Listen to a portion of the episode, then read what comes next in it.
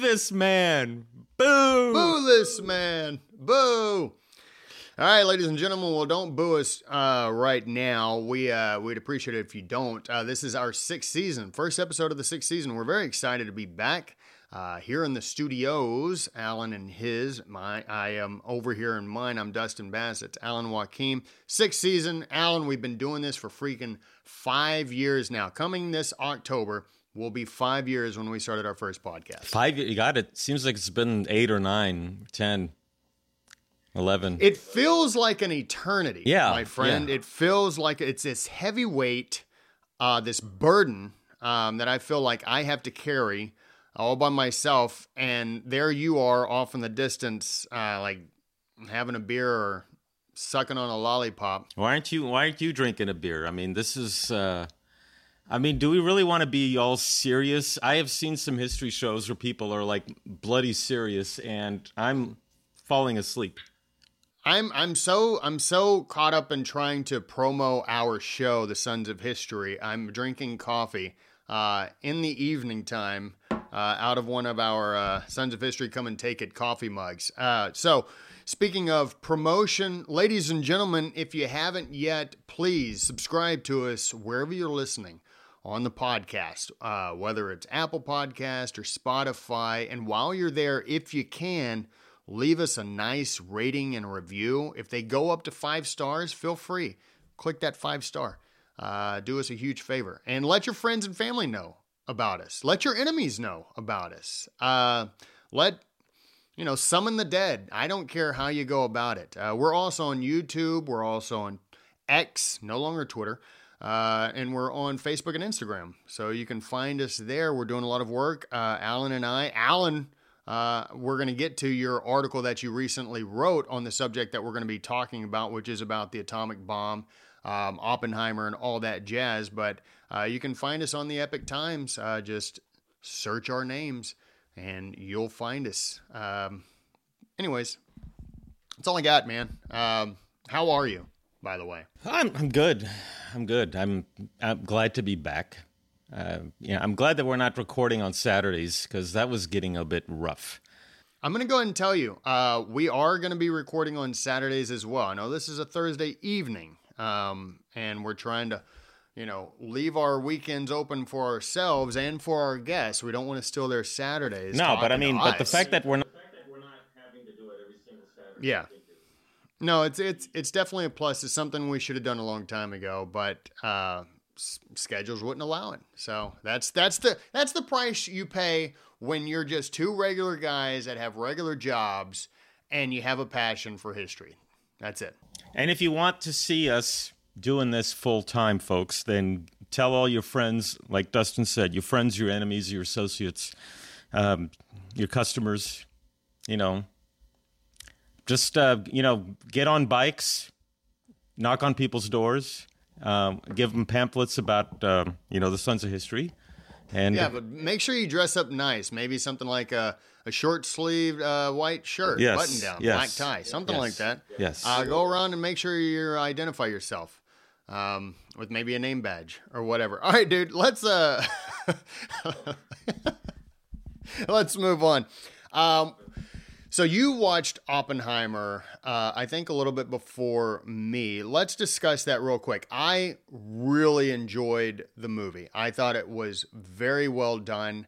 Um, from not just the the regular cinematography or the cinematic elements um, and the acting and everything, but I thought the story of what I, Oppenheimer was sort of going through off to the side with his relationships, which we will discuss. Then also his pursuit of um, something that you you know way more about than I do, the whole nuclear fission and everything, and and how to harness that energy into a bomb. Um, and then also just um, sort of the the fallout or the aftermath of having been part of or sort of the the figurehead, the leader of of the whole Manhattan Project, and then uh, the dropping the bombs on Hiroshima and Nagasaki. So I thought it was just very well done, and I'm a huge Christopher Nolan fan. So Yeah, I, I really I enjoyed it. Um, when I went to go visit Los Alamos. Actually, I went to go visit the Trinity site in New Mexico at the White Sands Missile Range, the very spot where the bomb blew up on July July, July 16 in 1945. That very spot, they call it the Trinity site. It's only open two days a year. The reason for that is because it's right in the middle of a nuclear, not a nuclear, right in the middle of a, a missile base. So they do they practice with missiles. They are in artillery, from my understanding. So I went, and when I was there on April the 1st, I visited the site, and then I went to Los Alamos. Um, and that's where I heard about the movie Oppenheimer. There, there were there's a big buzz going on. Oh, there's going to be a movie coming out about Oppenheimer. And they were saying by Christopher Nolan. And when I heard it was Cillian Murphy, I was like, okay, perfect person. Um, it, it is based on this book, uh, American Prometheus. And I, I again, like you said, I thought it was a, a well made movie. It definitely was not boring. The only thing I was disappointed in was when they showed the uh, the gadget blow up. Now, gadget was the name of the bomb that blew up in New Mexico. Um, I kind of wanted to see a little bit more oomph, but my understanding is is that he didn't use any um, CGI. It was um, I, that, that's that was my understanding and I did I did spot a mistake. I did spot a mistake when the bomb blew up. Oppenheimer was laying down. He was not sitting up watching. Now he did have goggles, but he was not sitting up. Based on um, a lot of the source material I read, including if you if you want like you know, this is a book called Now It Can Be Told. It's by Leslie Groves. Now Leslie Groves, uh, Matt Damon played his part. But uh, Leslie Groves was really the man who ran the whole operation, and he put um, Oppenheimer on charge uh, uh, the scientific portion of it. Um, yeah. But but yeah, they were all saying that everybody who was that close, especially, they were all laying down, face down, with their feet pointing towards the bomb. So that was the one mistake that I did see on that part. Yeah, and you know, one of the things that I I, I appreciated is one taking us through the making of the bomb, but also the necessity behind making the bomb. And it starts off where you have German physicists that are involved with trying to, you know, they're working on splitting the atom, atom, they're splitting the atom, and you know that they are working towards nuclear production. And uh, obviously this is all hindsight, right? So you know what has already taken place. At the time, you know, it's a it's a totally different thing when you're living in it. But do you think that the world powers, the people who were in power understood that the creation of a nuclear bomb was inevitable? I think the scientists knew it was inevitable. Um, you know, they people were the scientists were saying that theoretically it can be done, but in reality, could it be done? They didn't know. I mean, it, it didn't happen until 1938 when uh, when two German scientists, um, Otto Hahn and Fritz Strassmann, uh, they actually were able to split the atom. Now, using neutrons. Now, the problem is, is that uh, Germany in 1938 was Nazi Germany, so that yeah. caused a lot of concern. Uh, there were there were a lot of uh, scientists that were highly concerned about this whole thing. Uh, they had um, they had a, uh, a, scientist by the name of uh, uh, Werner Heisenberg. Um, now, if you're a big uh, Breaking Bad fan, I'm sure you've heard that name. But uh, he he was he he led the the whole nuclear program for Nazi Germany, and he he was a very brilliant man. Um, Heisenberg met with with another scientist, his mentor named Niels Bohr, Neil Bohr's, um, in Copenhagen in 1941. Now, Copenhagen at the time was already occupied by the Nazis. And uh, Neil Boers, uh, I, I, believe he was Jewish, or his mom may have been Jewish. But uh, but uh, Heisenberg met with uh, Boers and was like, "Look, with the power that can be generated with uh, with a nuclear chain reaction, a bomb is going to be made. Once this thing can be made, and you know, it, theoretically, it could be done." But once it is done and, and the scientists can make it happen, then it's going to generate so much power. It's going to create an explosion like the world had never seen. And whoever can get it first and who can possess it will win the war. Because you can destroy an entire city with it. That, that, was, uh, that was a theory, which, which turned out to be true.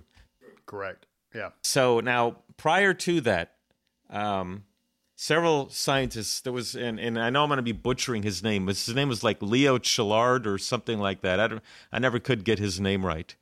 Um, he met with several other uh, scientists, uh, Enrico Fermi, um, and they they talked with Albert Einstein. And Albert Einstein wrote a letter to President Roosevelt, and this was in 1939, um, warning him that you know, again, it's all theoretical, but if it's possible to make a nuclear bomb, it they were saying that it would be possible to destroy an entire port. Now they didn't quite really see the potential, I don't think. Um, you know, the the hydrogen bomb. You can thank Edward Teller for that one. The hydrogen bomb came later on. A hydrogen bomb can destroy an entire city, but at the time they weren't really thinking in terms of uh, the hydrogen bomb. They were thinking of uh, what uh, uranium could do. And the uranium bomb, uranium bomb is not as big as the uh, um, as the the hydrogen bomb.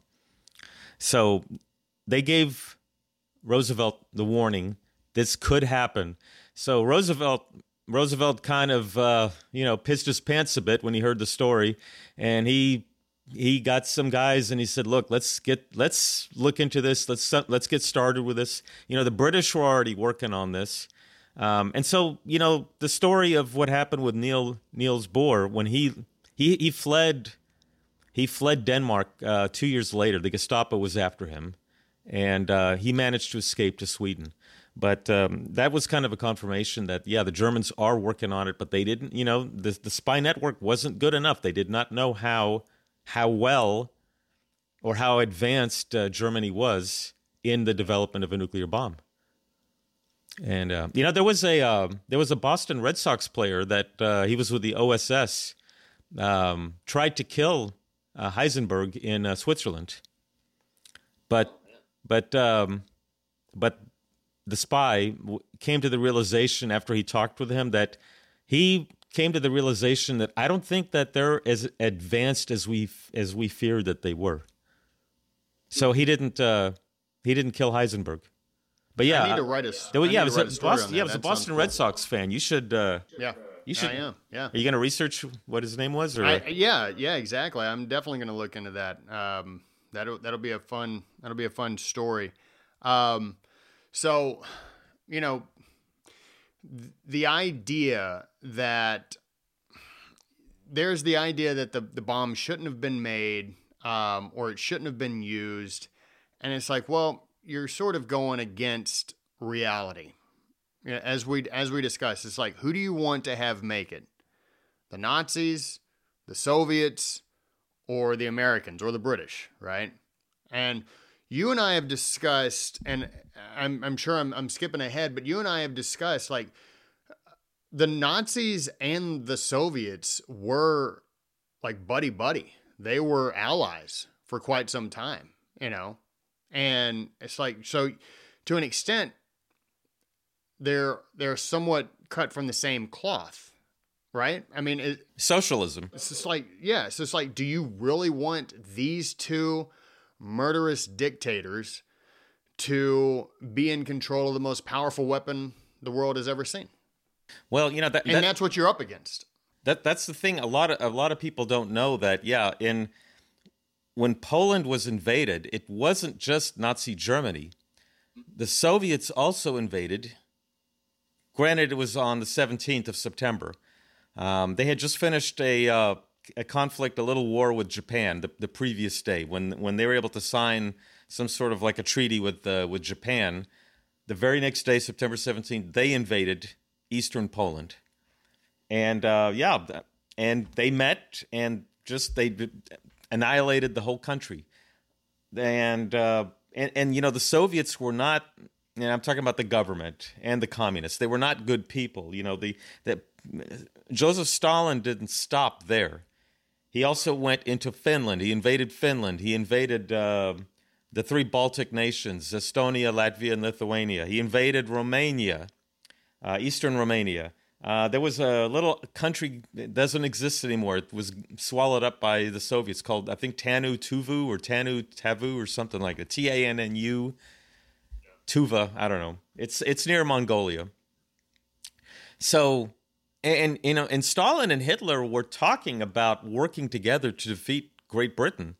And Great Britain was even thinking about bombing um, the oil fields of Baku, which was a Soviet oil refinery or oil field. So yeah, Stalin Stalin was not a good person, and and, and Hitler was you know the, the, the Soviets were not good people, and not only that, but but um, there was is something called the uh, Katyn massacre, where they where the Soviets murdered about twenty two thousand Poles, um, military and civilian, uh, because they were not communist, just outright murdered them. So the only reason why the Soviets became our supposed friend was because Hitler stabbed them in the back and invaded them on June 22nd in 1941. Yeah. Now, the Poles, here's the thing Poland now all of a sudden is now allied with the Soviets. So they're like, hey, you know those guys that those Polish soldiers you captured uh, when you invaded us in 1939? Why don't you release them so that they could fight with us? Well, the Soviets were like, oh, sorry, we can't. They all escaped into Manchuria. What do you mean? Where the hell are all our men? They're all gone. They escaped. We don't know what happened to them. Well, yeah. Yeah. The Germans exactly. the Germans discovered uh, the Katyn massacre and they brought in the International Red Cross and that was the end of the relationship between those two nations. So so this is what the Soviet Union was and you know they were they really were not com- the communists were not pe- uh, people to be trusted, and um, so when the when the Manhattan Project took place, the uh, it was the United States, United Kingdom, and Canada. The Soviets were not involved. Now they did have their spies, so you know de facto involvement, yes, but official, no. And that was one of the things that caused a problem with Oppenheimer because he wanted to have an international commission control future nuclear weapons. But but you're right in do, did we want the Soviets to have a nuclear bomb first? Yeah. Because they God knows who they would have used it on. They would have used it on one of us, you know, one of our allies. Oh, for sure. I mean, cuz was I think it was Patton who was like, "Hey, once we defeat the Germans, the the Soviets are next. Like that's who we have to go after next." Right? It's like it was the it's the whole um like the Godfather method of an enemy of my enemy is my friend. Like that's all the Soviets ever were. They were never like an official friend or they were allies technically, but we served them way more than they served us. Now you can make the argument that the Soviets defeated the Germans because the Germans invaded uh, with Operation Barbarossa, and they they wiped out so much of, of the Germans. But at the same time, it's like who was building a majority of the weapons that the Soviets were using? Well, that would be us with the Lend Lease Act, right? So it's like who we benefited really by default by the Germans invading the Soviet Union and it was our weapons that wound up killing uh, so many of the the Germans uh, during that uh, Operation Barbarossa and then the following uh, events after that. So it, it, it makes me wonder, like during, and I'm sure it's in the book and because it's in the movie, it talks about how Oppenheimer felt guilty. And I can understand, you know, the guilt of having, knowing that you were the head man on putting together this project that, that created the nuclear bomb, the atom bomb. But do you think that that's just I don't know, I, not buyer's remorse, maybe builder's remorse or something, to where it's just like it's it's after the fact and you you see what what has happened. Do you think that that the guilt that he felt was misplaced or properly placed? Well, you know, and and I've had a lot of discussions with this um, with with a lot of people about this very subject. Um, number one, I was not in his shoes, so I can't you know, I, I'm gonna judge him. I'm gonna I'm gonna kind of play uh, not a devil's advocate, but an angel's advocate at this point right now, and here's why. Um, and I'm to highlight what President Truman, his reaction. Now, the the meeting of uh, Oppenheimer and Truman did did happen, and Truman did not care for Oppenheimer. He was happy for what he did for helping win the war, but when he saw Oppenheimer's reaction, yeah, he really did think of him as some sort of a, you know, crybaby. Crybaby. Okay, now why? Why is that? And and you know, in Eisenhower didn't think that the um, the use of nuclear weapons was necessary. I'm going to have to disagree with uh, with Eisenhower on this one, and here's why. Number one, Harry Truman fought in a war. He was a captain during the First World War. Now, anybody who's read about the First World War, about you know, you read you you read uh, or you wrote about the the battles of the Meuse Argonne. Yeah, the Meuse Argonne. Okay, yeah. It was it was a slaughter. It was a slaughter for our guys. It was a slaughter for the French. Anybody who participated, you know, the, the Battle of the Somme, uh, the British lost 20,000 soldiers killed on the first day. he knew what kind of a meat grinder the whole what war was. So Truman really did not want to send our boys into Japan. Now, there have the, the numbers, the numbers of the potential deaths that were to take place. I, I looked at a lot of sources. Fatalities, estimates of fatalities, not casualties, fatalities would have been about 500,000. Okay, now we had by the time we dropped the bomb, and and that's just allied fatalities. That's, that's just allied, yeah, including allied. who we're going to go kill. Right now, we had only lost four. Not when I say only, we had lost four hundred thousand by the end of the war. Four hundred thousand men. That today in that in those numbers, it's I don't know about maybe somewhere between one point six to two and a half to three and a half million, and if you look at the population, but. Um, the, the estimates were 500,000 deaths, fatalities of, of American and Allied soldiers. Times two, times three of casualties altogether. You know, you're talking about wounded men. Um, the war would have lasted at least, for sure, by um, at least into 1946, possibly into 1947. There was also the danger that the Soviet Union now, the Soviets declared war on Japan only hours before the Bockscar took off to drop the second bomb on August the 9th. Um, on uh, they they went for Kokura. That was actually the primary town was Kokura, but they ended up dropping it on Nagasaki. So there was the danger of okay, if we if we don't hurry up and finish the war, and we just invade and we invade, the Soviets had already taken they were on the verge of taking all of Manchuria, and they went into Korea. And now they stopped at the 38th parallel in North Korea. We don't know how, how much further they, they would have gone. They may have invaded Japan, and then Japan would have been another Germany, where you know you it, part of it was was split. You'd have another. You'd have a Tokyo Wall over there. So and so you know now this now the Japanese. First of all, what you have to also remember is that we had been firebombing Japan uh, now, General Curtis LeMay realized that high level, high explosive bombs was not doing the job.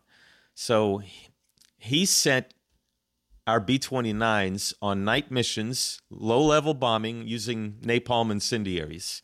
And boy, it did the job. Um, in one night, March the 9th and 10th, March, from March 9th through the 10th of 1945, uh, 100,000 Japanese estimates were killed in Tokyo. That's just killed. Um, estimates maybe injured homeless were about a million. So Japan was already getting bombed. And we have to keep in mind that that's before the war in Europe was over. This is March of 1945. There were still, once May of 1945 and, and the war in Europe concluded, that freed up thousands of aircrafts, thousands of bombers. And it also freed up all of our allies to come in and it was going it, they were they would have been capable of doing round the clock bombing like nonstop like we're talking 24 hours a day 7 days a week until technically there would there could have been nothing left of Japan. Correct. And you know, there everybody was trained to fight, not just the men, but the women, children, boys, girls, old folks. They were using bamboo sticks. They were using any type of sharp, blunt instruments. The yeah. the goal was that every single capable, every single able-bodied person, from a child to a to an old man, had to kill ten American, ten enemy personnel and 10 enemy soldiers. That that was their goal. Yeah, and you had to do it for the emperor. They were not going to quit. Now, if you, you know, the Germans as as our guys got closer and closer into uh, into Germany, the Germans were giving up in in mass. That wasn't the case with the Japanese. The closer we got to Japan, the worse it got. The the more stubborn and determined they were. Iwo Jima, we lost what it was eight thousand. I think. I'm, I hope I'm getting the right. I didn't. I didn't look. Eight thousand. I think eight thousand Americans killed. Six to eight thousand Americans killed on Iwo Jima. Twenty-one thousand Japanese killed. In Okinawa, we lost about twelve thousand men. The Japanese lost. I don't know if it was like 120,000 soldiers and that many civilians or altogether it was over but they definitely lost over 120,000 people because they refused to quit Peleliu, Saipan, everywhere everywhere our guys went, it just was a bloody massacre. And we have to understand like they weren't just um, fighting for Japan and for the emperor as a man. Like once the war in Japan ended, one Hirohito, the the emperor, when he announced, "Hey," to the public over a broadcast that this that was the first time that the emperor had ever spoken to the public, and that there was because he was considered a deity, and it was I think it was January first, uh, 1946, like the following year, once American occupation was was underway. He had his Declaration of Humanity saying hey, I'm not a god, I'm not a deity, and it is not the fate of the Japanese to conquer the world. And so it's more than just oh they're fighting for their homeland. Like no this they're fighting what they, for what they believe to be a god. Like the emperor was considered a deity and it was their destiny to conquer the world. And so it's like if you're going in with that mentality and this is a you know, this is not a mentality that's only like a few decades old. This is going back far into history. And so people truly deeply believe that, which is why you had women and children and old men preparing to die before it, with sticks in their hands in front of tanks, um, in front of whatever type of you know guns and and and, and machine guns. It doesn't matter. They're going to charge. It's like the, the slaughter. It's the whole book of Revelation type of thing where the, the blood reaches the horse's bridle. Like you want to see that. Like that was that is what would have happened. You remember you saw the movie American Sniper. Yeah. Okay. You remember the at the beginning where that uh, mother hands the uh, that grenade, uh, the the RPG grenade or whatever it was, the bomb. Yeah. Gave it to his gave it to her child, and the child ran up there, and that's times That's it. times that by, by, I don't know how many Japanese people there were about 100 million I, not I'm not sure what the number was but uh, but so th- so there were estimates that there would be 10 million 10 million dead Japanese um, and then a lot of them would have starved so um, now the goal for the Japanese if the if the US and our allies invaded the goal was to create so much carnage that we would not demand an unconditional. They knew they weren't going to win, but what they their thinking was instead of unconditional surrender, we can force the Allies to sue for peace in some method, kind of like how the War of 1812 was, where um, they called it the status quo ante bellum, which is let's just return to the state before the war existed. So, yeah. um, so that's what that's what their goal was. They they want they didn't want any American soldiers on their country, on their soil. They would keep their government. It would just be a okay. We're we're going to stop the fighting. We'll, we'll So that that was their that was their stated goal. And it's like, no, that's that's not good enough. Like you you started this with us, right? You brought us into this war. Um and there's that's the thing is They they don't forget about what they did to China. that's what I was going to bring up. It's like people so often, because I wrote an article. I know you wrote an article on sort of about the Oppenheimer movie uh, for the Epoch Times, and I encourage people to read it. Um, and I also wrote an article, and people were were commenting. Some of them agreeing, and then a number of them like not agreeing and saying like the nuclear, you know, the atom bomb should have never been made, and it was wicked and evil and stuff like that. It's like there's for some people out there, there's a real lack of perspective and historical perspective. And just in this sort of this microcosm of, of time in the middle of the 20th century on what was going on. And it's like, and we had Barrett Tillman on, I think, last year to, to discuss uh, the dropping of the atom bomb. And it's like the idea of dropping the atom bomb on the on the Nazis probably wouldn't get the pushback that is that exists today from dropping the bomb on on the Japanese. What, wait, wait, wait. What do you mean by what do you mean by that? Because the Nazis are sort of this they are evil incarnate, right? And the Japanese, for as bad as they were, on par with the with the Germans, with the Nazis, but it's they are they're sort of put into a different category for some reason. You know what I'm saying? Like the Nazis are known like just think about it with the movies. Like how many movies do you see where the the villains are the Japanese, like the imperial Japanese? Well, You don't hardly see that. well, how many? Now the Nazis and the Soviets, yeah. But the thing is, like, I don't think there would be the pushback if the bomb had been dropped on the Nazis. I Well, don't think so. There's always a controversy. Uh, you know, uh, Clint Eastwood made that movie. Um, uh, the, the I think Letters of Iwo Jima, I think is what it was. Is that the right one? I know there was Flags Yeah, of letters of. Iwo Le- I think it Jima was and called- flags of our fathers. Yeah, Letters of Iwo Jima, and it had the Japanese perspective. And uh, you know, the commander was actually a pretty decent guy. The uh, the commander uh, on Iwo Jima, but imagine, you know, there was a, a movie that came out in the '50s called The Young Lions, and it had Marlon Brando, Dean Martin, and uh, Cliff Robertson. Now, Marlon Brando was playing a uh, I don't know if he was a Nazi, but he was definitely a German soldier, and um, there was a lot of controversy because it made him look like a pretty decent man and they're like, "How dare you make a, a movie where you know someone in the German army is is you know looked with sympathy?"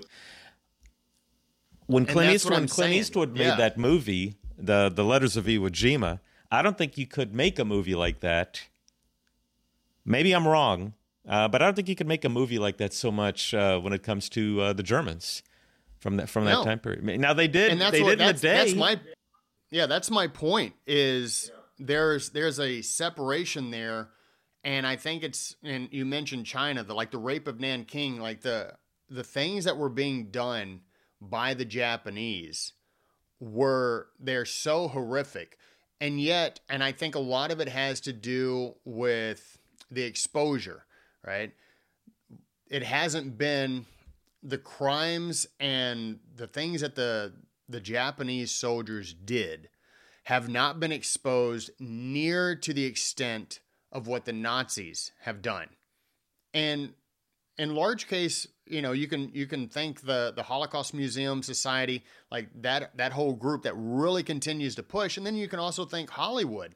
Hollywood continues to push uh, about the the wickedness and the evil of the Nazis, as they should. But you don't see that with the Japanese. And I'm not trying to like take and and and I'm not trying to sort of cut off an entire uh, group of people in, in the world. But what I'm saying is we have to have that historical perspective of how truly bad the Japanese were, the Imperial Japanese were during and before the start of World War II. And technically, as we discussed uh, prior in, in another episode, technically, World War II started with Japan and China. I mean, so I, You I'm just have to go have on the, the. The gonna proper perspective. go. Well, go ahead. I'm just saying you you really have to have the pr- proper perspective, and I think it will change the notion of was it necessary to drop the bomb on Japan. Well, you know, I um, I, and I don't know if I've mentioned this before, but I met five men who were on those two missions. Um, Tom Ferebee and Dutch Van Kirk uh, on the Enola Gay. Now, t- uh, Dutch Van Kirk was the navigator, and Tom Ferebee was the bombardier. He was the guy that actually released the bomb over Hiroshima. Um, and then there was uh, Don Albury and Fred Olivi. They now they were on the um, they were on uh, I think uh, I think one of them Al- Albury was on the Great Artiste, but they were uh, during the Hiroshima bombing. But they were both on the Bockscar for Nagasaki. And then there was a guy named Lieutenant Colonel Russell Gackenbach. Now, he was a navigator on both missions, uh, Necessary Evil and the Enola Gay, on the, on the two different missions. Um, my understanding is the famous pictures that you see of the mushroom cloud, he's the one who took them. So I got to meet all five of them. And I asked them, What are your thoughts? Was it a mistake? All five of them said the same thing. I have absolutely no problem with what we did. They didn't lose any sleep over it. They thought it was a necessary mission. Um, they knew what was going on, unlike the armchair quarterbacks we have today. And I'm going to say this even regarding Oppenheimer. Oppenheimer was not in combat. Eisenhower, I don't think Eisenhower ever served in combat. No, he didn't. Never fought. So yeah, naturally Eisenhower. And that's Eisenhower- not a slight. That's not a slight on him. no, no, no. That's not I- a slight and, on him. and listen, hey, look, I, I, I didn't. You know, I tried to serve after 9-11, but that's a different story. But I did not serve in combat duty, so therefore, I'm not going to criticize I, Eisenhower or anyone who has served. Likewise. I'm only echoing what what the guys who actually fought. I'm echoing their voices. And they will they would have said, "You were not there. You did not see my best friend getting blown apart by soldiers on the other side who half the time were pretty decent people themselves." You know, I mean, you interview you interview some of the soldiers who fought um, you know, like Easy Company, they said, you know, that other guy who was in the foxhole is probably someone I'd go hunting or fishing with. But thanks to our governments, we're killing each other. Uh, although with the Japanese, they were a little fanatic, and and I think the Japanese were a little bit more fanatic than the Nazis were. I hate to say that, but you know, uh, man, they did some they did some nasty stuff. They did some nasty stuff and talk about like just charging in front of just just mindless, you know, in a lot of ways, just mindlessly like running towards machine gun nests and all. It's just like Well, I mean, if you were captured by the Germans, okay, they respected. I, I think they they they honored the Geneva Convention, but the Japanese did not. You know what? If you watch the movie Bridge on the River Kwai, that you know part of that was true, but you know part of it they they kind of uh, put us little you know made it made it look a little bit nicer. But uh, you know, I I was it the, the Railway Man. I believe I told you about that story. They the, the Japanese, you know, you did not want to get captured by the Japanese. Absolutely, no, you didn't They- want to get ca- captured by the Japanese, but I mean, if you were like a Jewish American, you definitely didn't want to get captured by the Nazis. Well, I mean, I'm sure Uh, you could and get away were- with saying that your, you know, your name was Smith or uh, Well, I or, know, or Bass. Doesn't always work out, right? And if you were a Soviet, Yeah, if you were, Probably yeah, didn't wanna get yeah, no, no, no. I mean, Nazis listen, either. listen. I, Yeah. I'm not not to take anything away. I mean, yeah, they did some pretty messed up stuff. I, I'm talking about, um, I'm talking about the soldiers, our our military guys. But but with the Japanese, regardless of whether you were military or civilian or whatever, you did not want to be captured by them because they treated everybody harshly. They did not believe in the Geneva Convention. They had that uh, Bushido code or whatever you call it, where, um, you know, you sh- really should die rather than surrender because if you surrender, you're a coward. You're you're you know less than zero. So, so you know, look, I, I, I, I saw the criticism of people. You know, people were saying, you know, poor Oppenheimer. You know, his the remorse that he felt. look, I, I realize that, and, and, again, not to take anything away from him, um, that that's part of the reason why he lost his security clearance. Um, he was against the hydrogen bomb. Edward Teller had to. Uh, you can see the Edward Teller was in the movie. He's the one that ran with the whole hydrogen bomb concept, but he did not want the hydrogen bomb developed, especially in any type of combat uh, roles. Um, his his wife was a communist. His brother was a communist. His mistress, who killed herself, was a communist. His friends and associates at Berkeley were communists. I mean, you know, I mean, even Leslie Groves is like, um, I don't know if I would give him his security clearance today. You know, during World War II, yes, the Soviets were our supposed allies, but, but you know, again, Oppenheimer, had he served in a combat role and saw the carnage and what would end up happening to our men had we invaded Japan. Now, some people will sit and say, you know, the Soviet involvement in the war would have. W- that, that Japan surrendered because of the Soviets. I call bullshit on that.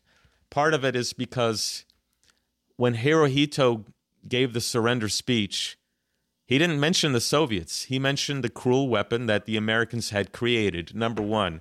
Number two, even though we had dropped the bomb on Nagasaki and Hiroshima, there were a lot of Japanese who that tried to conduct a coup on um, before Hirohito gave the speech. They were determined we're not going to surrender. But Hirohito yeah, just even, didn't want to see his country destroyed any longer. Right, and it was his war council known as the Big Six who were split evenly on whether to surrender or continue the war. And so he was the sort of the seventh dividing you know, final uh, the seventh vote that finalized and said, we got to get out of this. You know, I, the the the city's on fire. Tokyo, your biggest city, your capital city, is on fire. Right? It's like you got to call it a call it a day.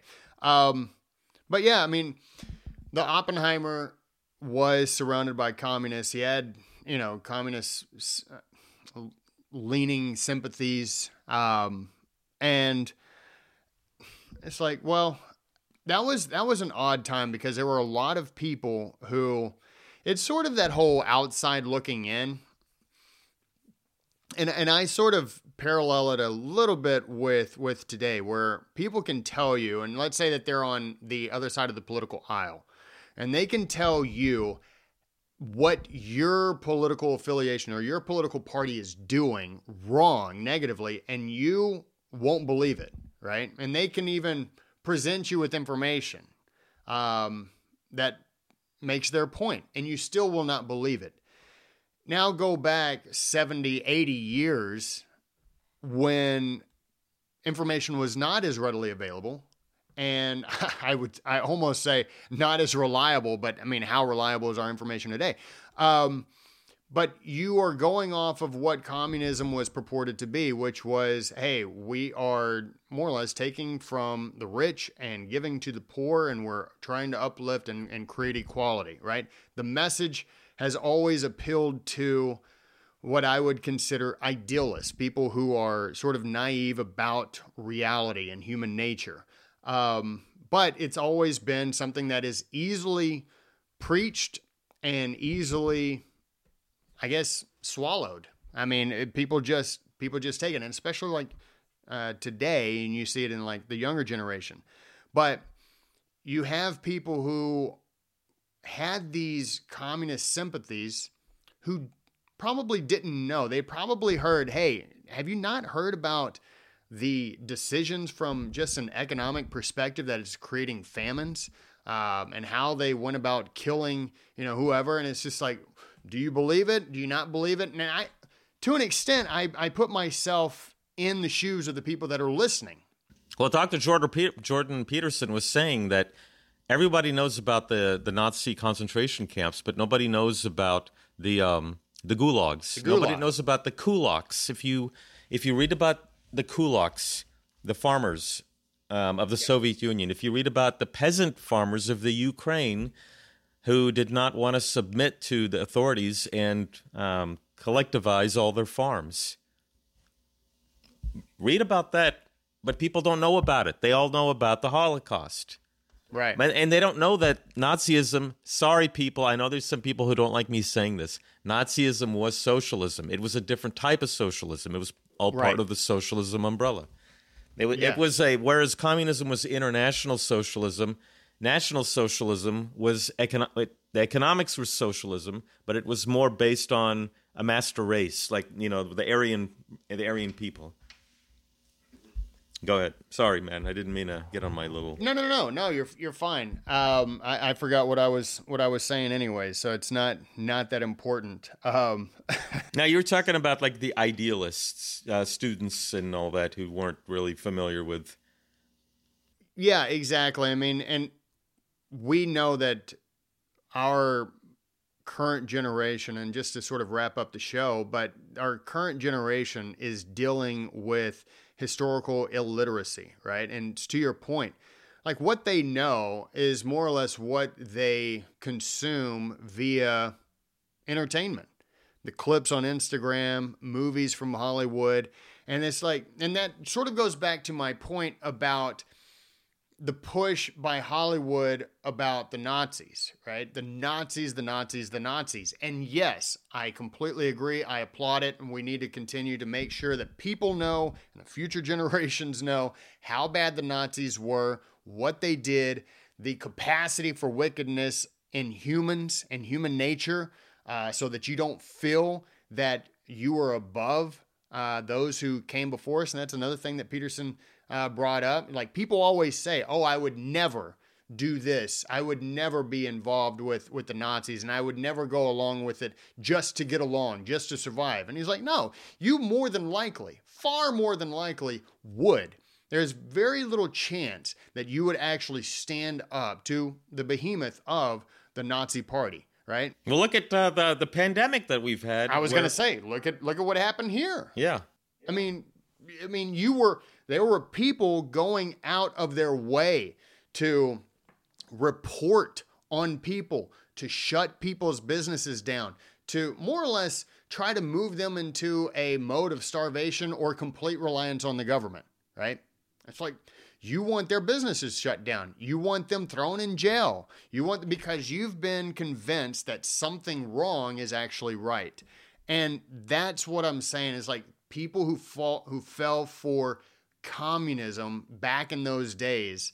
Um, I give a little bit of leniency there because it's like, what did they know and what did they believe? What was what was presented to them? It's one thing to have a Joseph McCarthy running around, you know, and doing this, you know, the, the red scare type of thing and, and scare tactics or whatever. It's one thing to have that and then get that blown out of proportion. But it's another thing to like just sit down and be like, hey, here's what's really going on in the Soviet Union. Here's what's really going in these uh, in in the Soviet bloc where people are starving, or maybe they're eating, but they're not eating well, and it's a really pre-planned meal, and nobody has freedom. And they're like, yeah, but everybody has a place to stay. Well, it's like, yeah, but they're all stacked on top of each other. I've, yeah. So, anyways, Yeah. I say all that uh, to say Dr. this. Zhivago, where they all uh, pile into uh, his home. Correct. And that's exactly what was going on. But you and I have discussed prior episodes about how many sort of anti-communist movies like a Dr. Zhivago there are. And, and and to an extent you can almost count on a on like one hand or two hands. And It's just like there are so few out there that actually let you know like here was the results of communism. I, I don't know. Yeah, I think Dr. Zhivago. Um, I mean, there hasn't been any movies. Uh, Sol- Solzhenitsyn. I don't think there's any movies that, uh, from the. I've, I I read one of his books. Um, I, I didn't get a chance to read Gulag Archipelago because there's it's it's three books altogether. You have to read all three of them. Yeah, I have the condensed version, but Yeah, what the Cliff Notes? right, exactly. I mean, but there, there yeah, there's n- there's not very many. If if I I can't think of any that were anti-communist. Yeah. Is there any movie about what happened in Berlin in uh, forty? You know, the Berlin Wall and the. Uh, what was it? There's that one movie that uh, Disney came out with about the hot air balloon where they escaped. Um, that guy that had the um, the alien come out of his chest. He played Kane from Alien. Yeah, yeah, yeah, yeah. Whatever that guy's name is. Yeah, John something, I think. Yeah, he was he was in. Uh, um, so he- yeah, he did a. There was a Disney movie, and I God, I wish I could remember the name of it. But Right. I mean, but other than uh, other than like the James Bond movies, you know, there's not a whole lot of no, sort of your anti-communist uh, movies. I mean, I saw one not too long ago called Mr. Jones. Uh, that was a very good film. was it anti-communist? Yeah, it was. It was. It's it's based on a true story about uh, this reporter who goes in to try to. He he had interviewed Adolf Hitler, and then he wanted to follow up with an interview with Joseph Stalin because, you know, Stalin they were lying about their economic production and saying you know how much they were producing when in fact they really weren't, and Ukraine was actually undergoing a massive famine where hundreds of thousands were, were dying of starvation.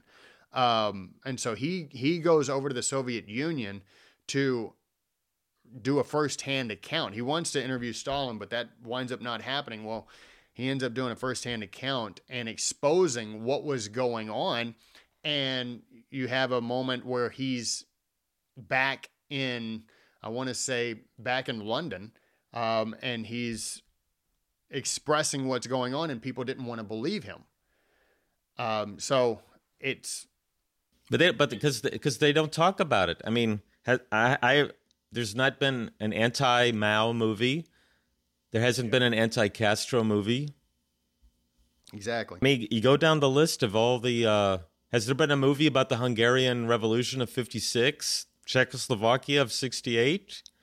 there's so much material out there that doesn't get pushed and i and i i believe that it's primarily because hollywood um And they and don't forget the the journalists, so-called you- well, your- journalists. your, journalists your artists they they all are more or less they have these leftward leaning sympathies and they don't want to expose perhaps what they sort of adhere to as being completely evil Indiana Jones, the fourth Indiana Jones, and there was controversy because they didn't like the fact that they made the Soviets look bad. That was I didn't see the fifth one. I think that's probably a stupid one, but So it's a very, it's a very strange, it's a very strange thing um, that communism and socialism continues to get uh, protected uh, by people with influential voices, um, and, and that's sort of the state of reality uh, that we are in. Um, I don't get it. I don't like it, and I think that what we see in schools, specifically universities, uh, I think that sort of shows you uh, where we are, um, and hopefully, you know, just you get the word out and be like, look, just abandon that whole idea of, of communism and, and socialism. weren't we talking about Oppenheimer? How did we get to this subject? Well, I think this is like Oppenheimer eventually gets to communism Yeah. because that's where he winds up and, and loses his access. Yeah. Right. Because his communist sympathies and his uh, communist connections. Uh, whether, and like I say, whether whether out of uh, ignorance or naivete or you know, hey, I'm not going to sell out my friends because they're communists and they have a different belief system or, or view than I do. Uh, so you know, I, I respect I respect that aspect, but at the same time, like once you know, you have to let it go. You know, I have a friend who's a communist. I've known him since high school. So I I don't know. I he was a good guy back in the day. I don't know. I mean, he's still a good guy, but damn, you know. Yeah, it's just it's really bizarre to me that you know a a complete like this isn't just like an economic theory that you know hasn't been used before, you know, or like it's an economic theory that you know is still being you know worked out or whatever. But no, this has been done and and the results have been absolutely catastrophic. You know, arguably 100 million people have have either died from starvation, disease, execution, imprisonment. Um, yeah, it's just it's not worked out well for really anybody except the super powerful and those who don't mind uh, bending over backwards and forwards uh, to remain in power uh, or not be killed uh, by those in power. And I think you know what I'm talking about. I about. know. All right, ladies and gentlemen, uh, that's going to bring our first episode of the sixth season to a close. Alan, if you've got like 30 seconds left of something you wanted to say, Yeah, the uh, apple story. Um, the part of the apple where he poisoned the apple. That was true. That was a true story. that's wild. So yeah, but uh, yeah, go go watch Oppenheimer. But before you watch Oppenheimer, read my article on the Epoch Times about the Manhattan Project. I think you'll learn you'll learn something, and you'll under- you get a better understanding before you go see the movie. I stand corrected. We'll have the link in the description, so you can check that out. You can also check out my article as well, but definitely read Alan's. And then go if you haven't seen Oppenheimer, do go see it. I think you will enjoy it. And go to uh, go to the White Sands Missile Range. It's either the first or third Saturday of October. You'll otherwise you'll have to wait till April, and you can go to the uh, actual spot, the Trinity site, where the bomb blew up. And um, yeah, so although I'm sure it's going to be crowded, but uh, thankfully I le- I visited the last time before they filmed or they released the movie. So Beautiful. Well, next week, I'm very excited about the guest that we're scheduled to have Julian Jackson. He's a British historian. He's actually a fellow of the British Academy and the Royal Historical Society. Uh, he, speaking of World War II, he specializes in uh, sort of the Vichy France. Uh, I recently read his latest book, uh, France on Trial. It's about the trial of uh, Marshal Pétain, right? yeah, but uh, Uh, so it's a very good book. Um, so if you haven't read that, he also uh, wrote the De Gaulle, uh, the most, I think it came out about 10, 12 years ago, uh, a biography on De Gaulle, which is now, I think, the, like the standard uh, for De Gaulle biographies. So we're very excited to have him. Uh, so make sure you join us. And once again, subscribe wherever you're listening. Um, follow us on social media. And Alan, it was great to get back with you. Wonderful conversation. I will see you later, everyone. You want to say goodbye, Alan? um, no. Say goodbye. I- goodbye. I wanted to I, I wanted to mention real quick. My parents were actually born in um, in Vichy uh, territory. Is that so? Yeah, yeah. Well, that'll be interesting to bring up to him. Lebanon. uh, it's Lebanon week. today. Le- now it's still part of uh, the French Levant or the French French uh, Syrian Mandate or French Lebanon, whatever you wanted to call it. But, Yeah, like I said, you can bring that up to him next week. yeah. Uh, so, the so then I'm the so then I'm gonna say au revoir. How's that? Okay, au revoir. Au revoir. Marshal. Pa- Marshal Pétain. You will not pass. They shall not pass. That was actually that was Robert Nivelle. Nivelle. Neville. Nivelle. He was I thought that was I thought that was Gandalf. yeah. Gandalf. Anyways, Gandalf uh, said that, but but what's his name got See that. you later. Yeah. Have a wonderful week. Yeah, you too, man.